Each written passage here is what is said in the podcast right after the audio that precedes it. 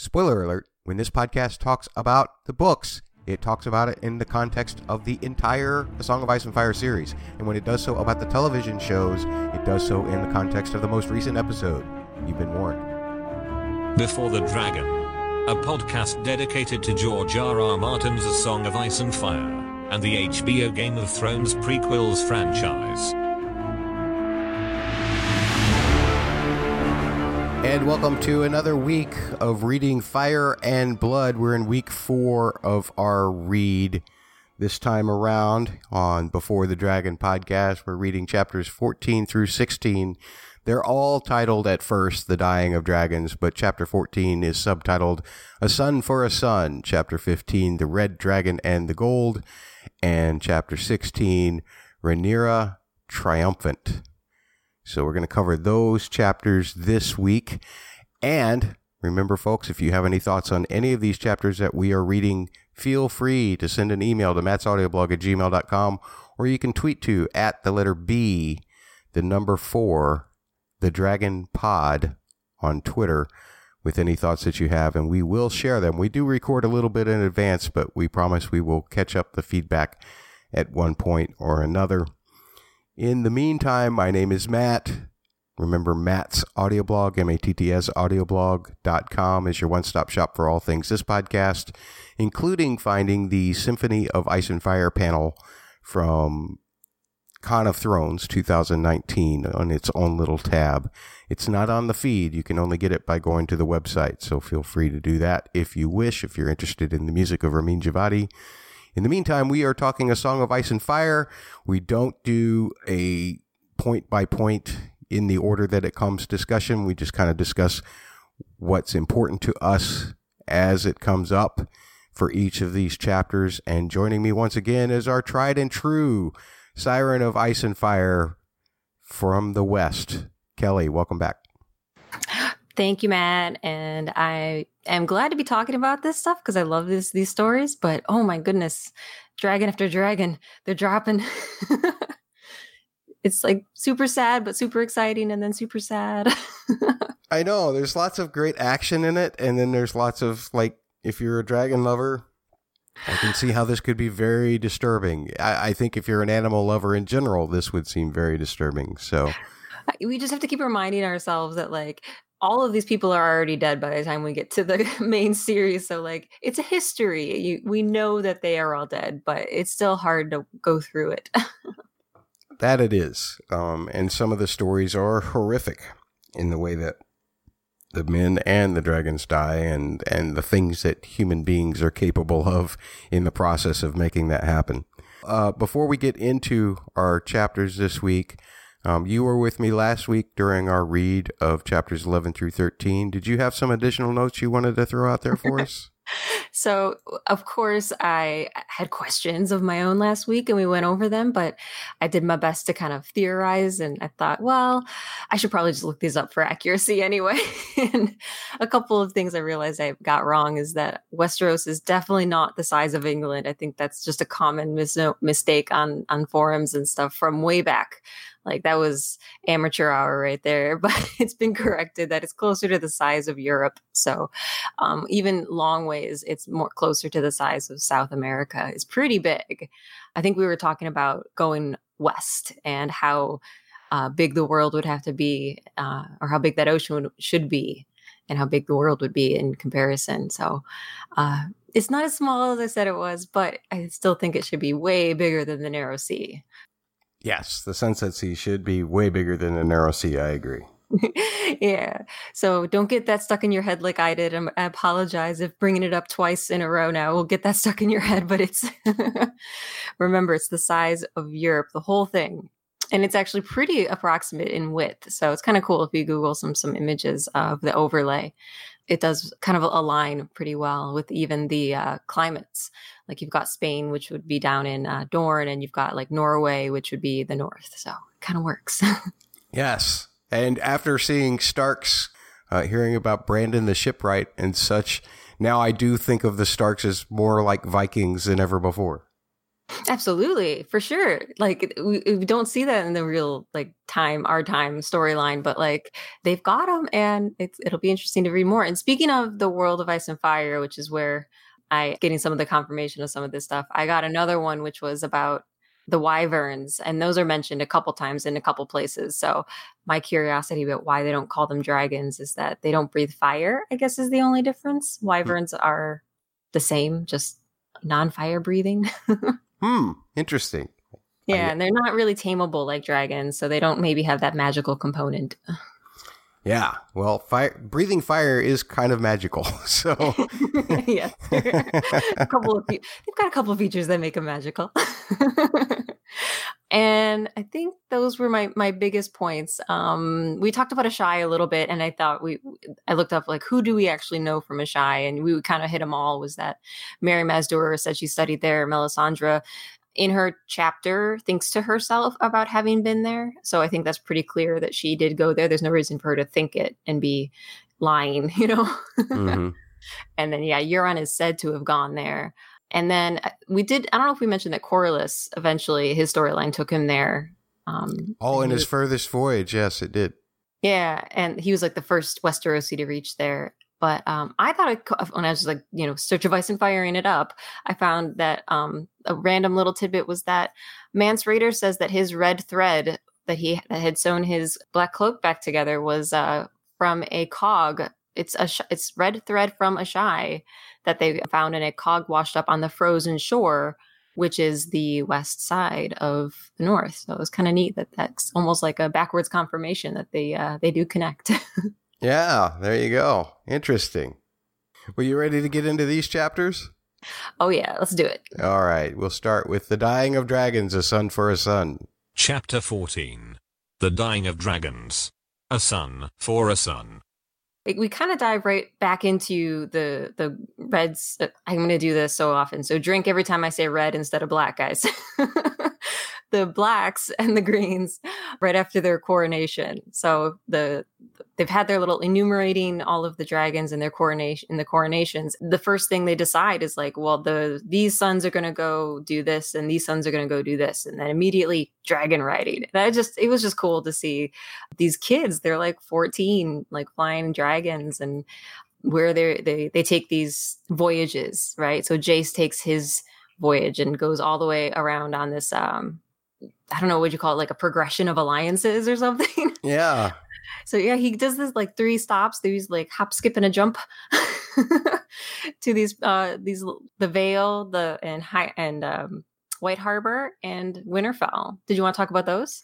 Sure, because uh, he's actually quite successful in all of those envoys. I mean, there are bargains that have to be struck, but he basically wins the uh, the Eyrie um, mm-hmm. He gets Manderly's involved at White Harbor, and and in Winterfell, uh, Cregan's a little bit more of a nut to crack, but it seems that uh, things go pretty well for him in the end of it. One thing that I did really find uh, interesting about this, there's there's this quote in here. Mushroom also claims that Vermax left a clutch of dragon's eggs at Winterfell, which is equally absurd. Whilst it is true that determining the sex of a living dragon is nigh on an impossible task, no other source mentions Vermax producing so much as a single egg. It must be assumed that he was a male. Septon Barth's speculation that the dragons change sex at need, being as mutable as flame, is too ludicrous to consider.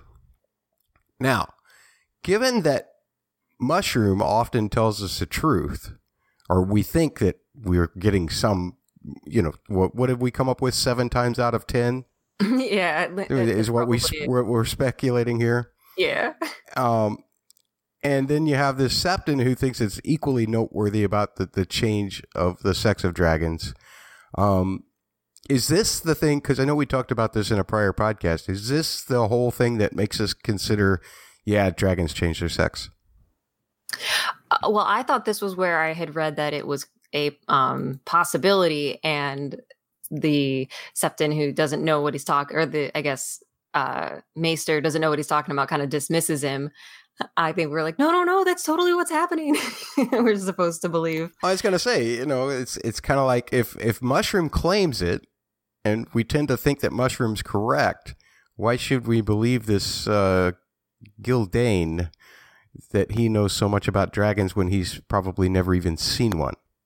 For sure. Yeah. I think this is a George way of slipping in, you know, two truths and a lie uh, with Mushroom here. I think when we get with Mushroom, we, we kind of decided we get more like seven truths and three lies. Um, and that's George's way of giving us this info that he wants to keep more or less not well known throughout Westeros, you know? Mm, that or uh, just information so that he can uh, sit back you know, and basically troll all the people out there who do content providing and and laugh at their silly comeuppances in, in terms of this stuff. Um, I just thought that that was a noteworthy quote in this, especially since we'd talked about it before. Yeah, I'm totally glad you pulled that because I was thinking that that was something else I wanted to pull from last week, and I forgot. Yeah, that that was exactly the quote I had been thinking of. yep, yep. And there there was the, the other um mushroom story in Winterfell, which was that there was this girl, Sara Snow, mm-hmm. who's a bastard of Stark, whom the theory is that the uh, Targaryen prince fell in love with this girl. So it's kind of this weird mashup of Dany and Jon and Rhaegar and Lyanna, you know? you've got bastard kids and Targaryen royalty and like I think it's you know they but they did get married like like uh, Rhaegar and Lyanna in secret you know? It's this whole history repeating itself with this uh, fire and ice yes. Yeah family. I agree. Yeah it's good. Mm-hmm. it's uh, definitely a, a parallel that I drew as well. I don't know if she was real though what do you do? You think? You, well, I mean, you said two truths and a lie as far as mushroom goes. Uh, oh, yeah, it's pretty close to. so which which one, which one of mushrooms are we going to throw out here? Dang, that's true. It's too close for there to be two truths right next to each other. This could perhaps be that one-off case of the truths all being next to each other, and now that we're doubting them, uh, George's plan has worked. George's plan has worked, and and again, he has license to just write whatever the heck he wants later on because he'll say, "Well, you know, it's a mushroom." Yeah, and you know, we may or may not ever get uh like confirmation of this or any fallout from this. I didn't, I didn't see any of the threads that made this pertinent, but it was cute. it was cute. And I thought, in comparison to seeing um Luke in Storm's End, where he's presented a bunch of girls and he's like, No, I can't. I'm already betrothed. It was kind of a, a harsh comparison to the possibility that his brother had broken his betrothal. like his older brother, who's supposed to be betrothed to, uh, I guess, his betrothed's sister. yes. Yeah. yeah. If this true, then Jace was not as honorable as his little brother. True enough. True enough commanded himself really well and that was impressive. Like he kind of has some harkenings of Robb i think in him in that way. Hmm. it's just this he's kind of young like i think he's around Robb's age like maybe 15 16 and he's just making all of these alliances. I feel like being a dragon rider makes you a little bit more mature. I feel like being a dragon rider makes it a little easier for success you know what? That might be more accurate. That's probably more accurate, yes. yeah. But nonetheless, success was had. So there you go. And uh, we will see as we go through these chapters how those types of alliances uh, with members of the North helped a great deal as far as Rhaenyra goes. Yeah. Did you have any thoughts about the Vale or White Harbor? I felt like I could just pluck those characters and take them into our current day, and just they'd be very similar.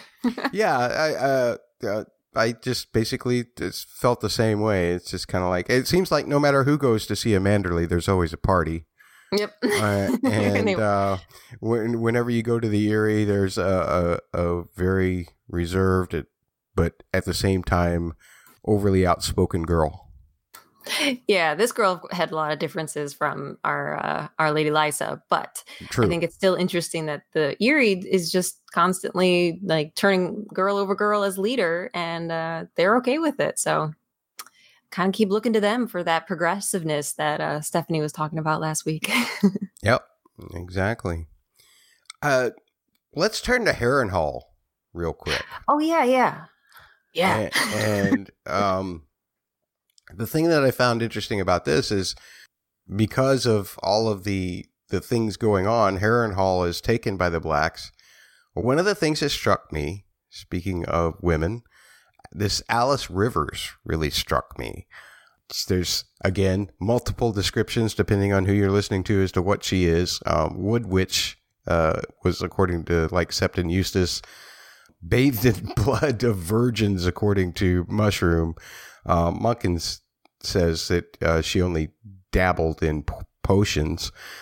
But the only thing that I kept thinking of is uh, the the Rivers name, the, the the bastard name, which is Rivers, and um, I kept thinking of another magical Rivers, which happens further down in the future, uh, Brynden Rivers, now better known as the Three Eyed Crow.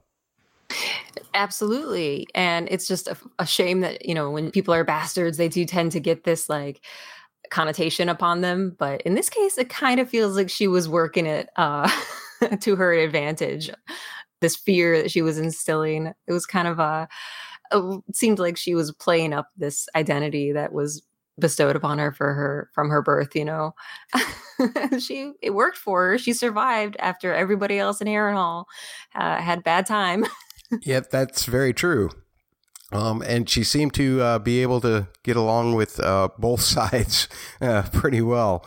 Here, here was something that kind of struck me kind of Melisandre ish about her all agree that she looked younger than her years, but whether this was simple happenstance or achieved through her practice of the dark arts, men continued to dispute.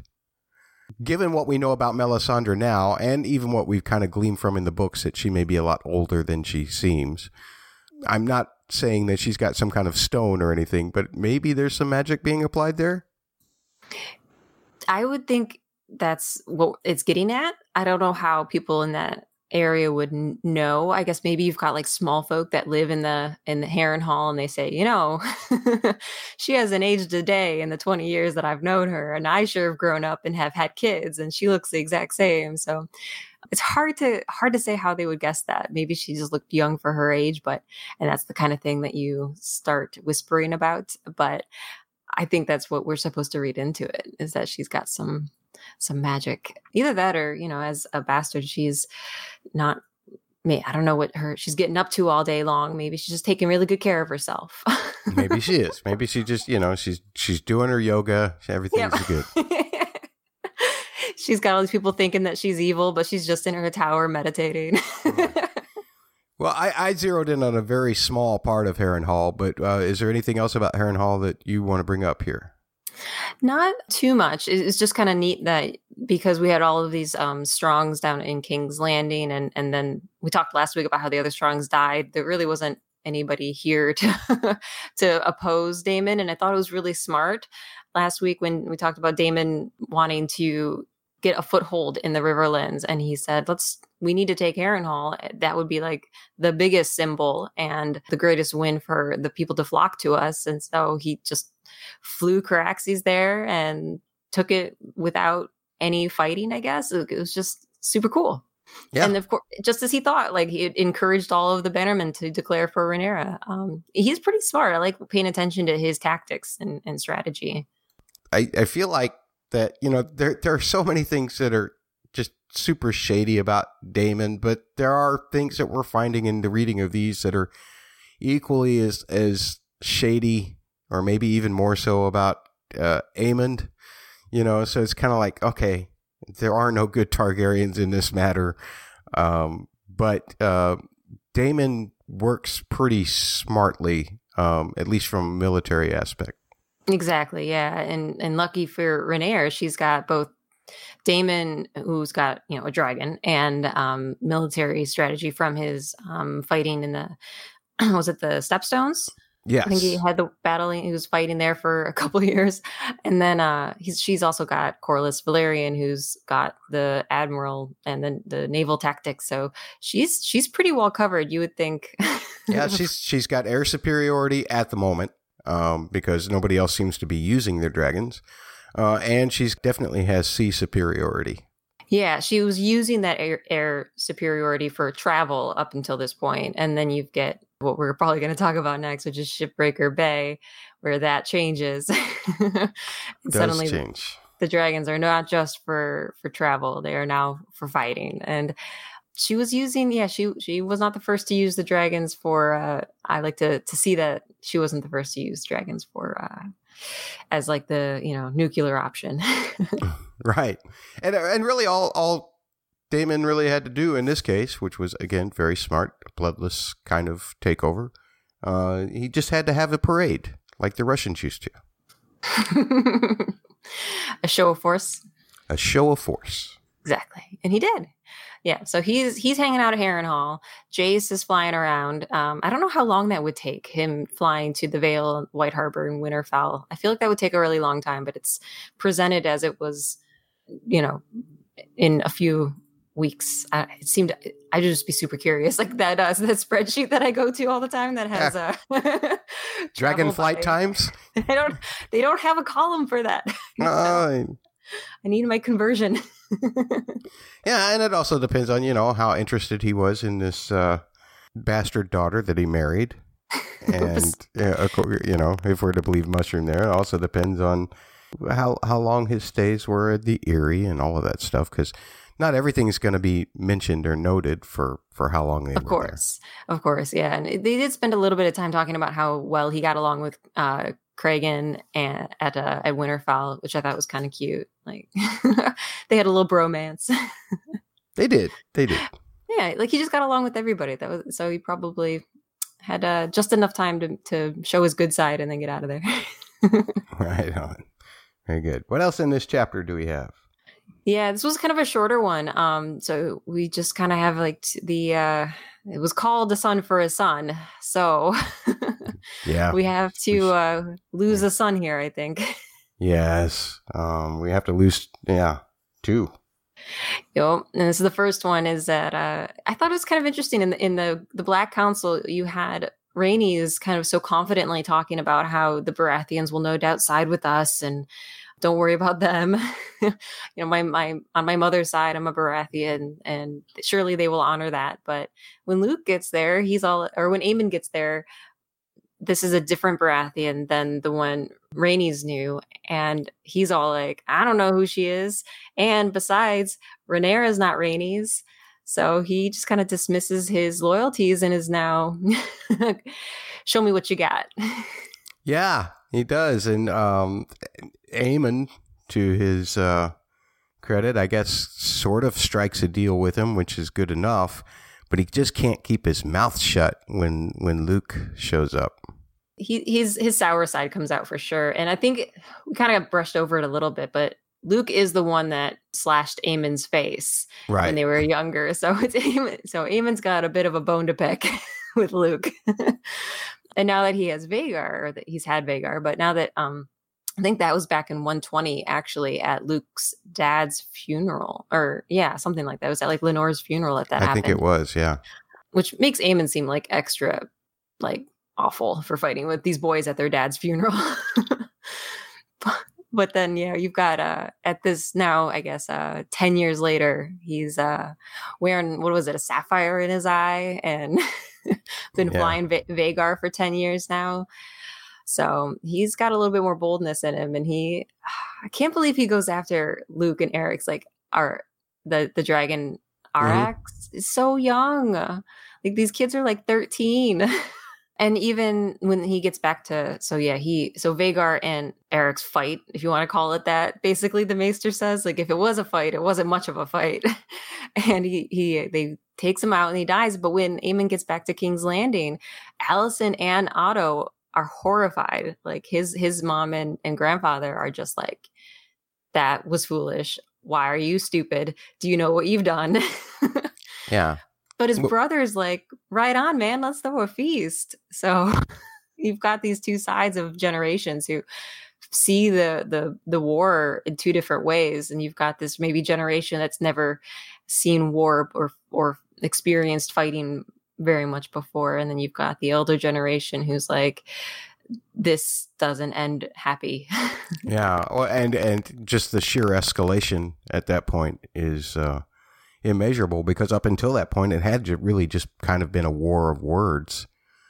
Yeah, you'd had uh, Beesbury, but that was about it and yeah. and even that is speculated that he might have been in the dungeons at that point. So right, yeah. As far as Westeros in general knows, they don't know what's happened to Beesbury. Exactly. Yeah. So this made it like this was the shot that started it all. You know, and it was between two kids. Like, yeah, Aemond's nineteen, but he's still young and. He had way too powerful of a dragon to have not had guidance with that. To Aemond's credit, just to be able to wield Vhagar should be noted. Um, to me, if you can, if you can not get bucked off Vhagar the first time you try and get on him, on her, him or her, is Vhagar him or her? Do we know? We do know. Uh, Vhagar is a female. Vhagar is a female. Okay. So uh, to be able to jump on her and uh, not get bucked off um, is kind of a testament to the kind of ferocity that Aegon has boiling within him, I suppose. It definitely could be, but when we get to like the dragon seeds and we see that Vermithor and Silverwing are more easily ridden because they've been ridden before, we have to keep in mind that Aemond is Vhagar's fourth rider at this point. That's and, true. yeah, so there's there's something to maybe being said about the who's influencing whom at the when you get to these dragons and their riders. Good point. Excellent point. Yeah, I was just I don't know if there's much more to say about Shipbreaker Bay. It was really sad. Um, it was really dramatic, and we're getting more into these really scenic uh, narrative stories, and I really liked that about this section. So, of course, it was horrifying, but yeah, it wasn't. Uh, and if, I used a lot of these these scenes with these dragons to kind of put together a spreadsheet list about how how big some of these dragons are and how old they are. And at this point, all of the dragons have been, for anyone who cares, the dragons were put into the cradle when they were eggs with all of these kids. So they're about the same age, if not younger, than each of their riders. Um, that was from uh, basically the, the Valyrian boys, um, maybe even the Targaryen boys on. I think um, Rain, Rhaena back in the day started that tradition. Yes. Yeah, these these dragons are not very old. I, I mentioned this to you before we started our recording, but this this death of of Lucerys, and of course um, the destruction of, and death of um, Arrax. If you believe some tales, then uh, Lucerys's body was found, right? And Aemond cut out the eye or whatever. Anyway, was that Mushroom's tale that said that? Yeah, the mushroom said that Aemond cut out his eyes and presented them to the the girl who had goaded him into starting the fight in the first place. Right, uh, but this is the first of of a few of the deaths in the black side where the dragon is destroyed, and by most accounts, a body is not found. By most accounts, a body was not found. By whose accounts? By most accounts, a a body of the writer is not found. Mm, yes, I see what you're saying. Yeah, yeah, yeah. The uh I was like thinking which one which septon was most. so confusing sometimes. See, guys, sorry. yes, this is the one where you have a uh, a version of the events where the body wasn't found, but this one, the the version of events is that he just uh, washed ashore and lived the rest of his days with no memory. Yes, there's that one uh, as well. But uh, either way, the body wasn't accounted for. Yeah, so, yeah, yeah. because he couldn't remember who he was, I believe is what they, they speculated. Was that I can't, but I can't remember who said what. That was just it. Just says it has even been claimed that the prince survived his fall. So it's just kind of a a Fisher tale. Nobody is a is a quoted as saying that and we'll uh, we'll find another one that happens directly over a body of water, and uh, that uh, seems to parallel that um, towards the end of this read this week. Yeah, and a couple next week, I think too. Yeah. yeah. so. So keep an eye. That was a good catch that uh, Matt pointed out that I hadn't been paying attention to. Look at that. Still the master. ah, just fishing for straws. Uh, anyway, uh, what else do we have on this chapter? Well, a son We- for a son. Yeah, we got to go to we got to go to the revenge now, don't we? Yeah, because now you've got vengeance must be called for, and nobody who is uh, related to Luke is going to think that they did anything wrong to start this. So they're going to say that, well, now we need vengeance, not now we're even. When does anybody ever say, oh, okay, that's fair, we're even now? okay, you got me. Because I'm sure after they get their vengeance, they're expecting the uh, the Greens to say, well, that's fair. We did kill Luke. This is logical. This is all the the logic that a grief brain can come up with, I guess. Yeah. So they come up with this plot because Daemon had been so. We talked about this last week. Daemon had uh, friends in in Low uh, City places. Watch. Yes, Eh, City Watch and lo- and also in low places. exactly. Low places, and uh, the gold cloaks got their cloaks from Daemon, so they still love him, and he was able to find a couple of lowest of the low places of gentlemen. Oh, you should explain this part, Matt. What was what did you think of this blood and cheese characters? It's really gross and sad to talk about. it is gross and sad to talk about. Actually, who they are uh, doesn't seem near as important to me as who the messenger was and who, you know, uh, Daemon had reached out to uh, Lady Misery, as she is often known in the books, in this book. Um, is it Mysera? Mys- Myseria? I think so. That's how I pronounced it. Yeah, I'll prefer. I'll go with the easy one, Lady Misery. Yep. Um, that uh, she she helps to get this plan started and in action, and she was one of Daemon's favorites when he used to go slumming around. Evidently, so they'd been yeah, he actually got her pregnant and gave her an egg. yes, uh, which had horrified uh, his brother and m- made him very angry. Yeah, and he like that's when he was like, "Go back to your wife." And then Misery lost the child, and Daemon was not happy. He was very angry with Viserys after that. Um, but yeah, th- did not expect her to show back up I was did like- not either. at the end of the story when they're torturing uh, Blood uh, just to get the info out of him, and he gets the whole story out that apparently this was a Daemon thing. So yeah, just as we were uh, talking about Daemon's strategy, now he goes and does this horrible thing. Yeah, uh, and uh, he had written, I guess, I don't know if he'd sent a raven or a writer or, or sent a message to Rhaenyra that, uh, you know, revenge, a son for a son, that where this chapter comes from. Those were the words in his message to her. So, Yeah, which was actually kind of sweet because that uh, Luke wasn't actually Daemon's son, but he it was a you know horrible for his wife, so he took care of it for her. Yeah, um, yeah, yeah, he, so he did that. But, uh, the, the, the method by which a son was chosen was, uh, absolutely horrific. Um, to make a mother choose between her children and she's thinking okay well my eldest boy is the heir i don't want to i don't want to harm him and she has to choose Maelor and just out of spite and probably they were directed to do as much cuz i can't see either of these guys being smart enough to come up with this on their own but they uh they instead eliminate um the elder son who's J- It's it's Jaehaerys, yeah, just like King. just like Yeah. the named after the old king okay Yeah, like how was twisted and evil? Like if you were to just, I mean, I guess maybe they thought this was the equal of instead of just a normal assassination, like actual torment is what they wanted because this is what they got. Is horrible.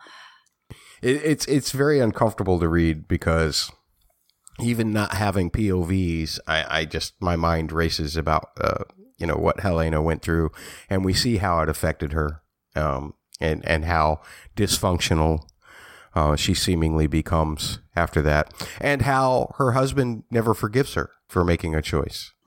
Yeah, he has. He doesn't seem very emotionally intelligent, Aegon, and he just he goes to drinking and raging. He doesn't seem to have any, you know, capacity to handle something like this happening to him or his family. So yeah, his lashing out at her is not um unexpected.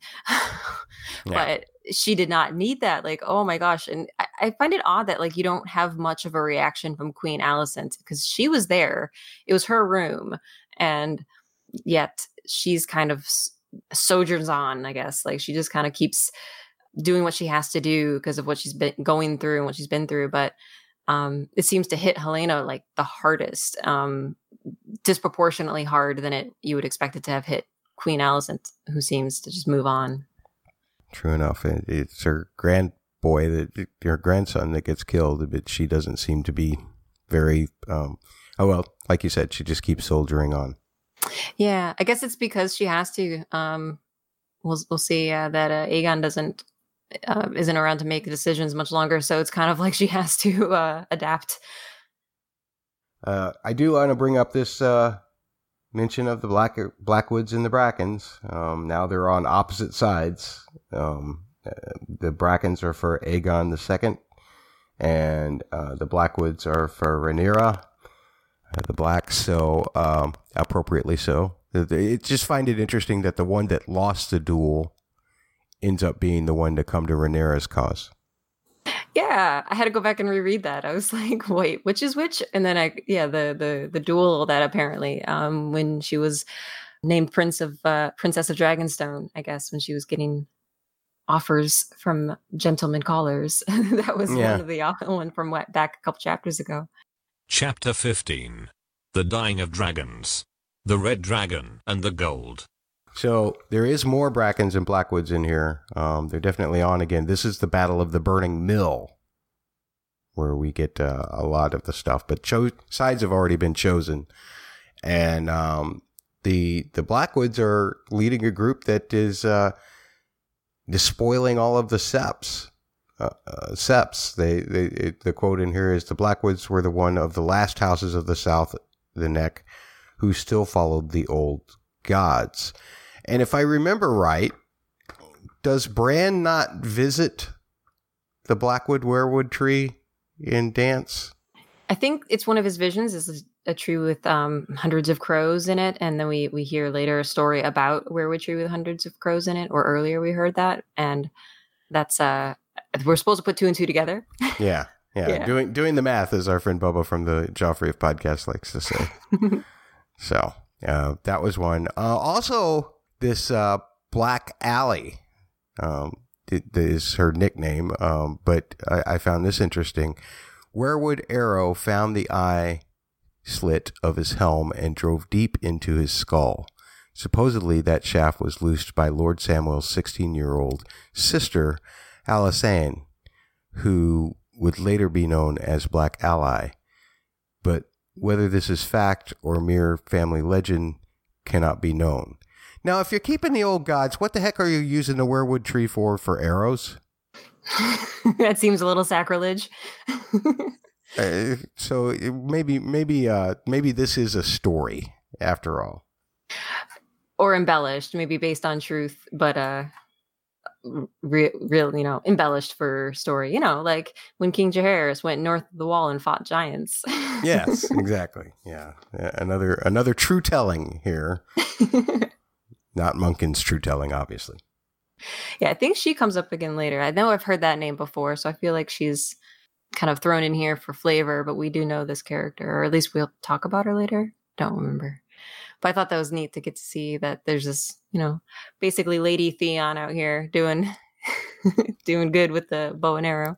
Yeah, exactly.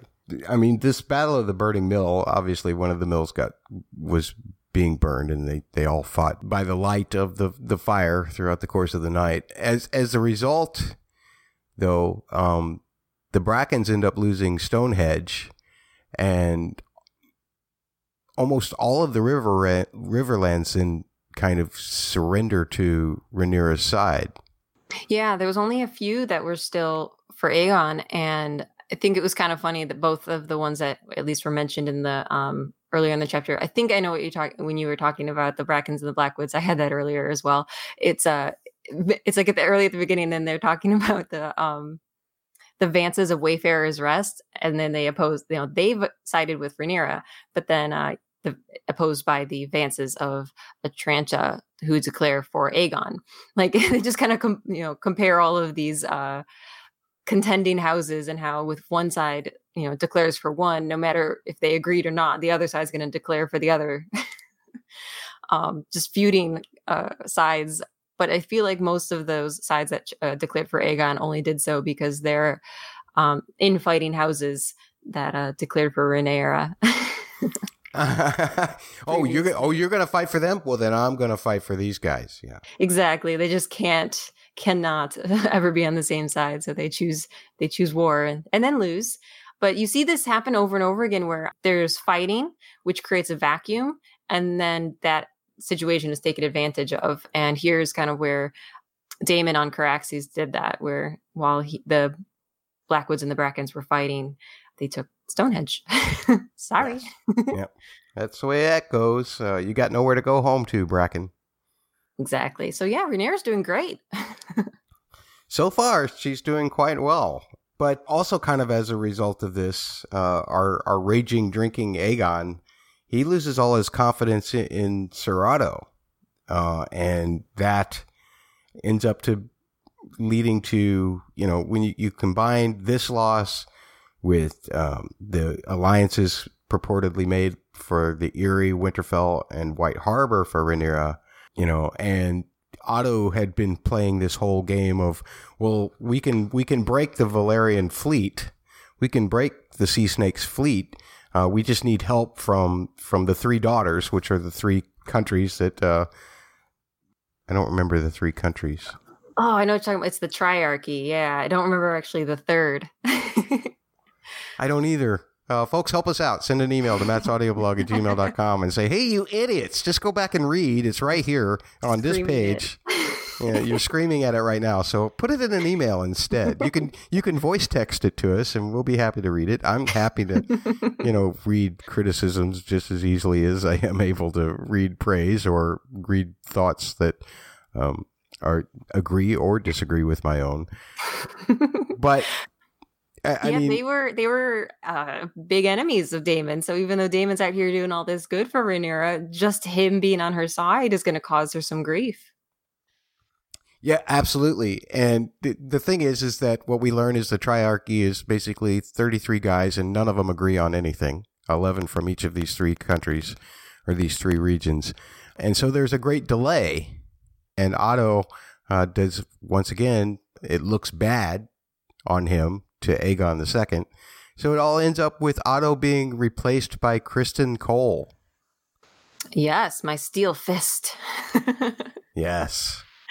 It's so funny. He just is so dramatic. It sounds I mean this we've heard this all before, right? It's Tywin writing letters and winning a war with letters and Cersei being impatient, Joffrey being impatient, you know. mm, exactly. They're they know what they're about. Give them a minute I did like though that he's been trying to get more alli- alliances, uh, more allies, and he even reaches out to Dorne. But the response he gets from Dorne is, um, "Dorne has danced with dragons before. I would sooner sleep with scorpions." Did mm. that ring any hmm. bells, Matt? Uh, there is a story of a certain Tyrell who was attacked. Yeah, but um, yeah, Criston Criston Cole moving up in the world, right? Uh, and do we think that that's a good thing? I can't tell. I, I really I feel like it depends on whose side you're on, I guess. If you're on Aegon's side, it seems to be more expedient, but even in these chapters this week, we we see how that works out for Criston. But I feel like he's a good commander. I just feel like he makes a lot of decisions um based on emotion, which is what his response to blood and cheese is gonna be, you know? Do we and isn't yeah, that's the first thing he does, isn't yes, it? Yes, that is the first thing that he does. Um he has uh well now, they never really find cheese, do they? Other than just having all of the rat catchers hung and hope that they caught him? nope. Yep. And then the uh, the price of uh, cats tripled. I think is uh, yeah. what we can we know we know from our history happens when that happens. yes, of course. Gotta have when you don't have any rat catchers, you gotta find an alternative. And so, I've got a whole litter of cats here. What can I sell them for? What do you got for me? the top yeah, dollar. The, the, the, the breeder economy is thriving at that point. yeah. So that's, uh, No, yeah, they, never caught blood. Um, as far as I No, they did catch blood at the gates, Oh, city right, gates. you're it's right. cheese that they didn't catch. Cheese was And- the rat catcher, That's right. blood was the the um, the butcher, appropriately yeah. named. Exactly. He was a bad guy. I've kind of lost some respect for Daemon that he knew him, but I guess he proved even the friends in low places have their uses. Yeah, If you're willing to stoop that low, I suppose. yeah, yeah. Um, the treatment of that, and like I said, blood and cheese had to be directed to do that. I, I just can't imagine them being either of them being smart enough to do that on their own. Saying, well, if it's Mm-mm. if this is the one you're willing to part with, then that's the one you're going to be stuck with. exactly. They didn't have that maniacal. Like they would do something evil. I don't think they do something hate, like horrific to a person mentally. That mental warfare seems to be more of a higher up decision. Yeah, agreed. So comparing Daemon to Criston Cole, I wonder, do you have much of an opinion on the two? I feel like there's a, a lot to compare them to in these next few chapters. Ooh, elaborate, please. Yeah, so they're kind of these commanders that make these decisions, and the blood and cheese was Daemon's decision. We we see it, but then now Criston Cole has this responding decision, which is the Cargyll twins. They kind of seem to be two sides of the same coin. You know, Criston thinks he's much more righteous, I think, than Daemon. Uh, I get that sense from him at least. Um, maybe that's just my interpretation of the readings where he rejected Rhaenyra. Hmm. and kind of became pretty bitter towards her about just over that and eh, and that was all it took for him to stop being her her sworn shield so i've got this this coloration in my mind of criston cole whereas i feel like daemon's just always daemon he's never really tried to be anything else and that even if it's not the most uh, honorable form of man he's at least True to true to himself, much more so. Like, uh, oh, uh, well, see, and I wonder if Criston Cole, if you think about it, if those stories about Rhaenyra are true, maybe he was trying to be true to himself and keep his honor and what have you. It still it comes across as an "I'm better than you" thing, whereas Daemon's more like, "Look, you did this. Now you're going to pay in the way that I know how to make you pay." Yeah, and as a, as a girl, like I can I can see these guys like Criston who have this idea of what this girl is in their head, and as soon as that idea is shattered, they don't have any more affection for who the the person really is, regardless of their you know fantasy that they've built up around her. You know, and and then they lose any interest, and they actually go the other way and say like, well, that's you know you've been lying to me this whole time or something like that like they get so angry at this girl for not living up to the idea that they had in their own head as to who this girl was and it's so unfair Yes. Speaking of Criston Cole, and you mentioned his uh, his plan uh, to try and end this thing, possibly end this thing. Uh, I suspect that Criston Cole had told Eric. I'm not going to tell you which Eric, but told Eric to to take out Rhaenyra and just be done with it. uh-huh and that is actually a munkun telling of the tale Mhm. whereas mushroom said he was going to kill jace and Joff. Right. so maybe this is one of those times that we throw in a a mushroom We've believed Mushroom way too much already this particular week, so it's time we we sh- you know kind of turn turn one of Mushroom's things down. Yep. Sorry, mushroom.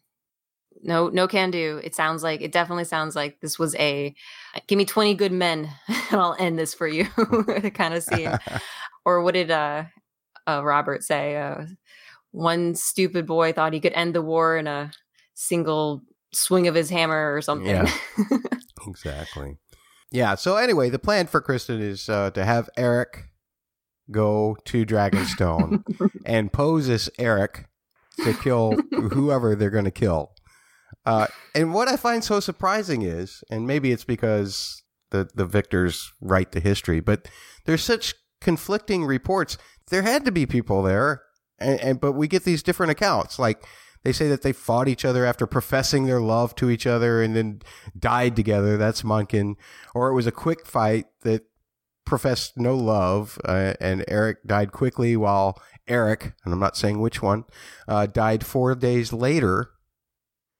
So that was Mushroom who said uh, that, but he was there for that part. Or he, I mean, he was on Dragonstone. So is this just something? Is it because it is so tragic, the tale of two brothers that have to die and everything? It, Munkun says that it was basically just singers and storytellers to kind of make everything seem better, you know, seem more more dramatic. Yeah, it sounds like there was the uh, part one of the uh, the ballad song wherein they said goodbye to each other on the shores, and then the singer songwriter who who wrote about that was you know, it, it, did so well that he needed to produce another yeah. hit. oh, lightning in the bottle twice. Here we go, baby. Yeah, so he had a he had a plate of, and you know, he did well the first time. You got to make the other next one bigger and better. Yes. Yeah, it's kind of like it's kind of like you know, Ramin does Light of the Seven, and then Dave and Dan come back for season eight, and they say, "Man, can you just do that exact same thing with the piano and build it up and do triplet endings, and it'll be even better." Oh.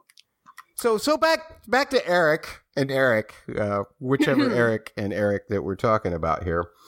I don't know. I don't know how badly I feel about this. Both of them fought honorably for their causes, so it's it's just kind of heroic on both of their sides for me. I think it's a little bit of a microcosm of any kind of civil war you know you've got just family fighting families neighbors fighting neighbors brothers fighting brothers. And here you had like these two brothers who were i mean as close as you can get. They were identical twins and unfortunately they were on either side of a war. And it's just little i don't know whatever you would call that like a a tableau of the entire experience as most people you know had this this war um, play out for them in these two guys, you know, encapsulates that feeling.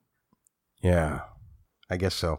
We don't have any backstory about these guys. So maybe the contemporaries who are reading this book in world know who they are and they needed a mention, but like, yeah, no, we don't. we have no other story besides I, I pick, I just keep thinking of left and right. yes. And I, I so. think of Sarah and Sarah, uh, Walder Frey's girls. Yep. and I'm not telling you which one of those is which either. Moving on to other things uh, that happen in this chapter, why don't we uh, take a look at Rook's Rest?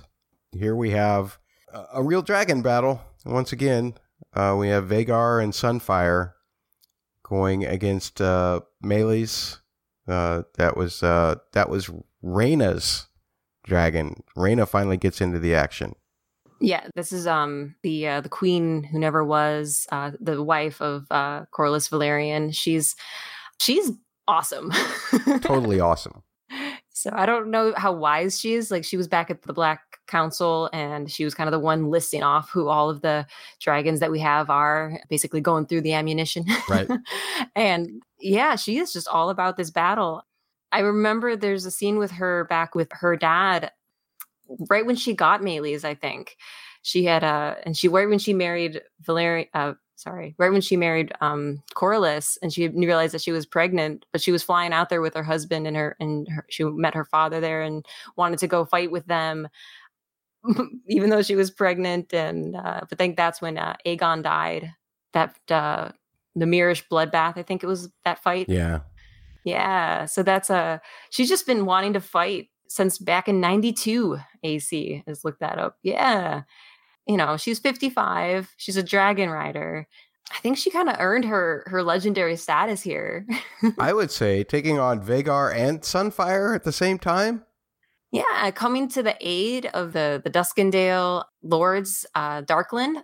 They they were taken down, but then like it went to uh, Rook's Rest, and that's where uh, Lord Staunton asked for help and she's like i'm coming and she came out there to save the day and it was a trap by sir criston which just like we were giving daemon credit like this was a very clever trap by criston you know it worked to a degree uh let's say. It didn't work out so good for uh, his king. Exactly. They uh they kind of traded dragons at this point um and also Rhaenys isn't uh wasn't the queen. She was the queen who never was and she was flying the red queen but she was not the queen and they nearly lost their king here so kind of a strategical error yeah criston Cole is now over 2 i think i mean i don't know if you want to maybe you can call this one a tie at best at best. You can Yeah, exactly. he, he may he's he's oh one and one. Let's say that. Yeah, so Aegon gets cooked in his armor, man.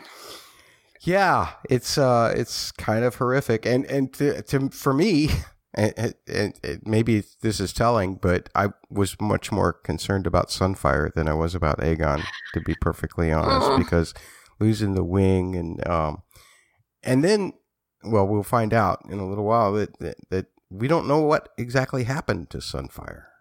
Yeah. So you kind of are like, dang, we've lost uh Arrax and now we lost Meleys. You know, you just kind of expect that Sunfire is not gonna make it. And it's just this like tragedy after tragedy.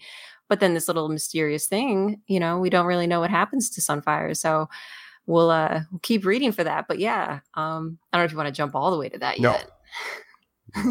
okay. So here, here's where I have another note because to me, here's the here's the quote regarding Rhaenys. A body believed to be Rhaenys Targaryen was later found beside the carcass of her dragon, but it was so blackened that no one could be sure it was her. So, is this the second member of the Black's army that we're just not sure if they if they were counted as dead or not? I would count it, yeah. So again, this one seems more likely that it was Rhaenys, but there's still something kind of left up to chance. this one um Rhaenys and, and Meleys showed up and started burning all of the uh the troops on the ground like she was just um she showed up early and i think criston wanted her to like be uh, fully engaged before he you know i guess unleashed his dragons or something but then yeah so she's there are burned bodies about so there's no guarantee that that exact one was Rhaenys Exactly. On the other hand, uh, you wouldn't think that she could have survived the fall, so you would have thought that her body would have been found. Although Aegon survived the fall, not well, but he did survive it. Yeah, and I'm trying to think about the actual battle itself, and I know Meleys took um, Sunfire's jaw in her mouth, and then did Vhagar even unleash fire on them? Because then why would her armor be burned? Oh, I didn't see anything about armor being burned. Her body, her body was, was burned, and I just thought that was just you know dragons hitting the ground really hard. Fire's got to go somewhere. yeah, I think there is something about their their blood being super hot. So I suppose if sh- you know Meleys was bleeding on her, it would show. But I don't know. That is a curious one, Matt. I think that one might be uh, definitely a a mystery because I don't know. I, my only um, against this one is that Rhaenys wouldn't stop fighting. You know, Rhaenys wanted this fight. Right. I guess maybe if her dragon died, the fight would go out of her. Mm, But then she would be abandoning her husband. yeah, that's a good point. Um, Hmm. and of course, we see uh, in the aftermath of all of this, uh, Corlys Velaryon is uh, quite upset with Rhaenyra. Um, we'll see as that goes. hmm Um, and Meleys head is brought back to King's Landing. Uh, here's the quote. But it was the head of the dragon, Meleys, drawn through the city on a cart that awed the crowds of small folk into silence. Septon Eustace tells us that thousands left King's Landing afterward until the Dowager Queen Alicent ordered the city gates closed and barred. So, yeah, it's like, wow, okay, this is real. Dragons, dragons are Mhm. going to be coming back for revenge on this. Let's get the heck out of here. Yeah, like eh, like what you know in these people's minds, like the last time there were dragons fighting, it was I guess Balerion and Quicksilver. So they're not. This is not a a common thing. So yeah, this is now just becoming a, a thing now where dragons are killing. If a dragon can do this to another dragon, like what are they going to do to us? Is becoming a reality. Exactly. And I did look it up. They do have some fireballs in the air, so bright that men swore later that the sky was full of suns. So maybe she did get burned when she was up there. Possibly so. Possibly so. All right, but still, yeah, the the idea of like the vision of this rolling through town would definitely horrify people, and it became real. Hearing word of somebody's son dying, or hearing word of these other treacheries and, and tragedies far away, isn't the same as seeing it. And we kind of st- start to see the the fear sowing uh, at the end of our, our reads today. Yes, absolutely. kind of starts here. Aegon uh, burned and, and taken away and into hiding, basically. And now um, Aemond is named protector of the realm. And he's kind of a jerk about it. he's like, it'll look better on me anyway. Yeah. Yeah. Uh, true to form, uh, Aemond is, is, uh, you put a sapphire in your in your eye, then you know where your eye used to be. You think pretty highly of yourself. Yeah, yeah, you do think that all of your flaws are are your features. yes, exactly. Yeah, no, now we just go to where we see, all right, now we've had this big loss. We've lost one of our dragons. So the blacks realize we need more dragon riders. Let's do this. But do you want to talk about how they how they came to that conclusion? go ahead. It was mushroom. So you've got um Rhaenyra gets all super, super sad, obviously, and she's just having a hard time dealing with the death of her son and this attempt on her life. So Jace kind of, and of course, Corlys is now super mad and and yelling at Rhaenyra and really sad over Rhaenys. So all of these adults aren't really handling stuff. So Jace starts to make these decisions. Jacaerys, he's has Joffrey and Tyraxes go to Gulltown, which is what he promised the Vale that he would do that. And with him goes one of Daemon's twins with Laena um, Velaryon, his uh, second wife. Mm-hmm. And he, uh, they go and she brings an egg with her. Pay attention to that egg. I know it's not in these chapters, but pay attention to that egg. pay attention to that egg, folks. so the other twin, Baela, already has a dragon. This one's named Moondancer, um, and she hasn't ridden this one yet. It's so young, um, or so small, maybe, because I think she's older than uh, Luke was. Mm-hmm. So it's kind of interesting that uh, I guess she would even be older than Jace. That her dragon is still smaller than the other two boys. Um, yeah but yeah, I guess uh, Rhaena's egg hasn't even hatched yet either. So maybe girls hatch eggs slower or something. Aegon, uh, the younger, and his dragon Stormcloud, and then his uh, the youngest boy Viserys and his egg. They are like, you know what? Daemon's got friends in Pentos. You're going to go to Pentos. So just Jace making all of these calls. I was like, this is this is baby King Robb. I like this, Robb Stark. right on. Yeah, I can see that for sure oh, and then he gets this idea where like, okay, well, Aegon and Sunfire are down. There's this other guy, Daeron, and his got this blue queen Tessarion, and they're in Oldtown with the Hightowers, and Helaena is super, super sad. And so Dreamfire doesn't really have a rider. We've only got Vhagar to deal with in King's Landing, and we've got all of our dragons. Let's do this. yeah. And then Mushroom's like, you know, you know what's more than four? Six and stuff like so. Mushroom's the one who tells him, like, get more. I encourage you. And that's when we end up with all of these, uh, uh, what we call the sowing of the seeds bit. And that's where um, many of these people who may have some Targaryen or Valyrian descent in them, or may not, they are brought forth. You know, is some kind of reward offered for anybody who can ride a dragon or something like that? Was there? I don't know. Oh, yeah, I thought it was just you get to ride a dragon. yeah, okay. Well, that's reward enough in itself, I suppose. But we we get Addam and Alyn of Hull, who it's alluded to, especially when you look later as Lord Corlys gets Addam changed to Addam Velaryon, right?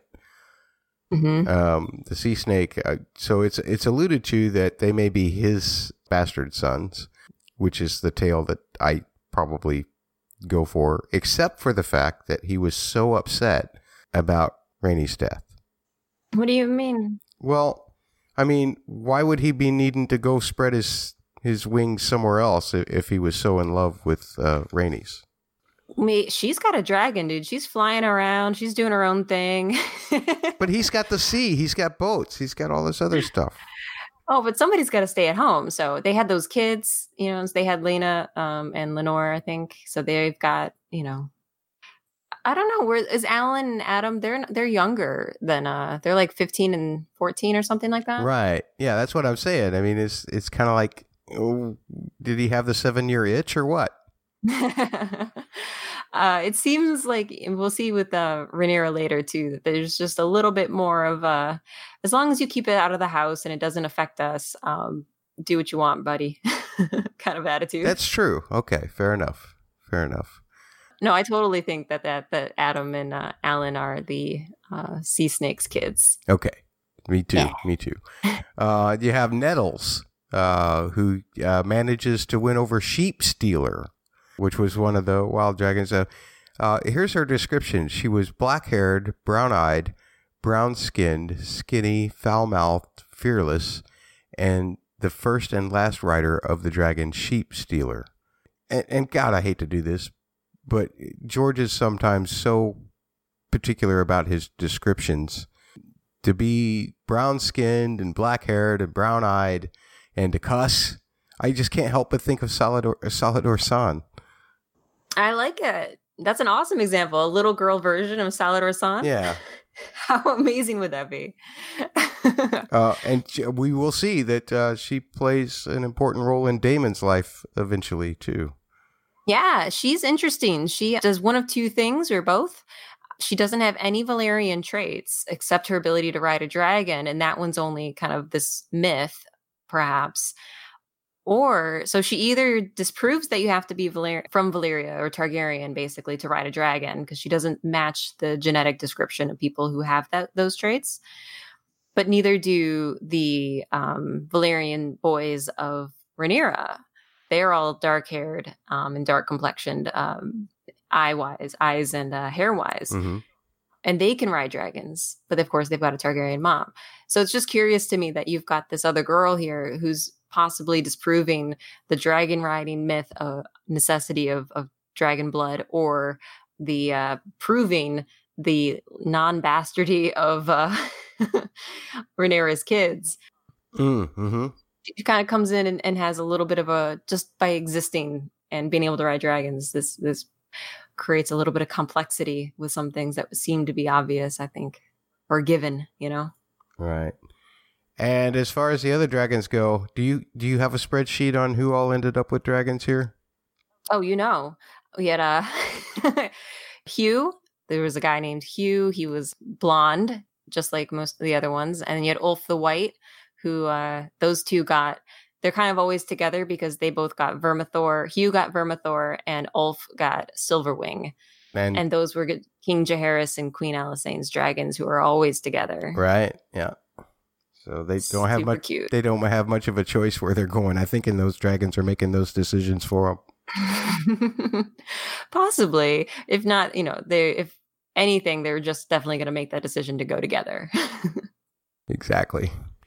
And that's going to do it for this particular episode. We'll be back on Thursday to finish up the rest of this chapter, The Dying of Dragons, The Red Dragon and the Gold, as well as to talk about the next chapter, The Dying of Dragons, Rhaenyra Triumphant. I will once again be joined by Kelly for that conversation on Thursday. You can find Kelly on Twitter at Kelly Underfoot on the Twitter. That's K E L L Y underfoot on Twitter. You can also find me at the letter B, the number four, the Dragon Pod on Twitter, just in case you haven't followed me yet. Would very much appreciate the follow and any feedback that you have regarding these chapters. You can also submit emails to Matt's audioblog at gmail.com. That's M A T T S audioblog at gmail.com. Or you can simply go to the website, mattsaudioblog.com, same spelling, M A T T S audioblog.com. There's a contact form there that you can use if you don't want to type in email addresses. In the meantime, we'll be back on Thursday to talk more about Fire and Blood. Thanks for listening.